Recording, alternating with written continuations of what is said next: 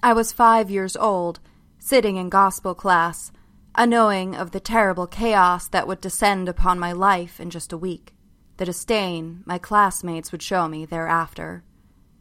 I was not what you would call a good student, but I was eager. I liked asking questions everyone else was too scared to ask. I raised my hand. Finger splayed eager to the sky, trying to get the attention of the teacher. A young, beautiful woman who is now reduced to little more than a heaping pile of dark curls in my memory. When she smiled and called on me, my voice was thin, slow, as if I were reading from a page. Mrs. Hyacinth? But who, like, is Gara?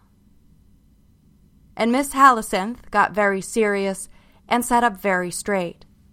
Her curls rolled over her shoulder, at least they do in my memory.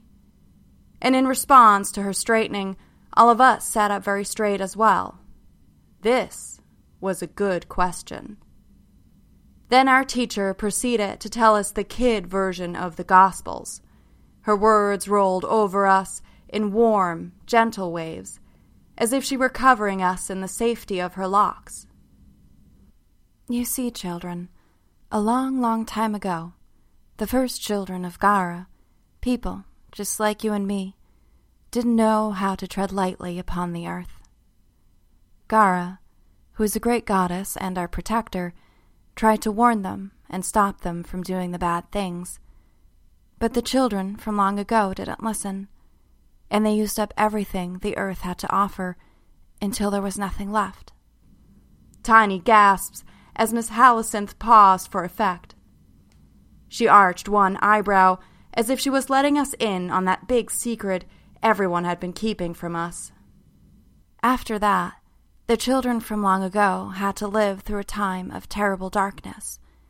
But in the end, Gara was able to save her children by helping them to be better.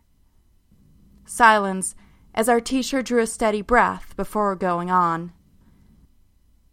To make them better, Gara made special rules. She set up borders so that we don't use land we don't need. And because the children from long ago hurt so many animals so bad that they went away forever, we are no longer allowed to hurt anything that walks on land. And who of us would even want to hurt an innocent deer? All of us murmured in disapproval of the imaginary deer hunters. Since, by being alive, you will use up part of the earth, your mothers and fathers have to pay a tax for the first seven years of your life. This means that all of your parents love you very, very much and wanted to have you as part of their family very, very badly. Proud tittering shifts through the room, and I fixate my gaze on Miss Hyacinth's curls. Finally, the rules of Gara are carried out by the law, and the law is here to keep us all safe. And because of that, only the law can carry guns.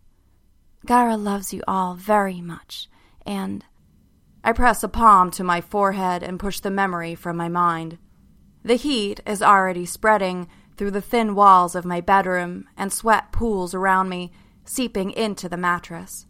My mother's bedroom, with its thick walls and strong stone foundation, is adjacent, but I've left it vacant in case she comes back. I turn onto my side to look out the small window that overlooks the yard. It's still dark out, but I shouldn't be late. Wiping the sweat from my face, I kick aside the bug net that hangs from above me. Get up, get dressed, and strap on my holster.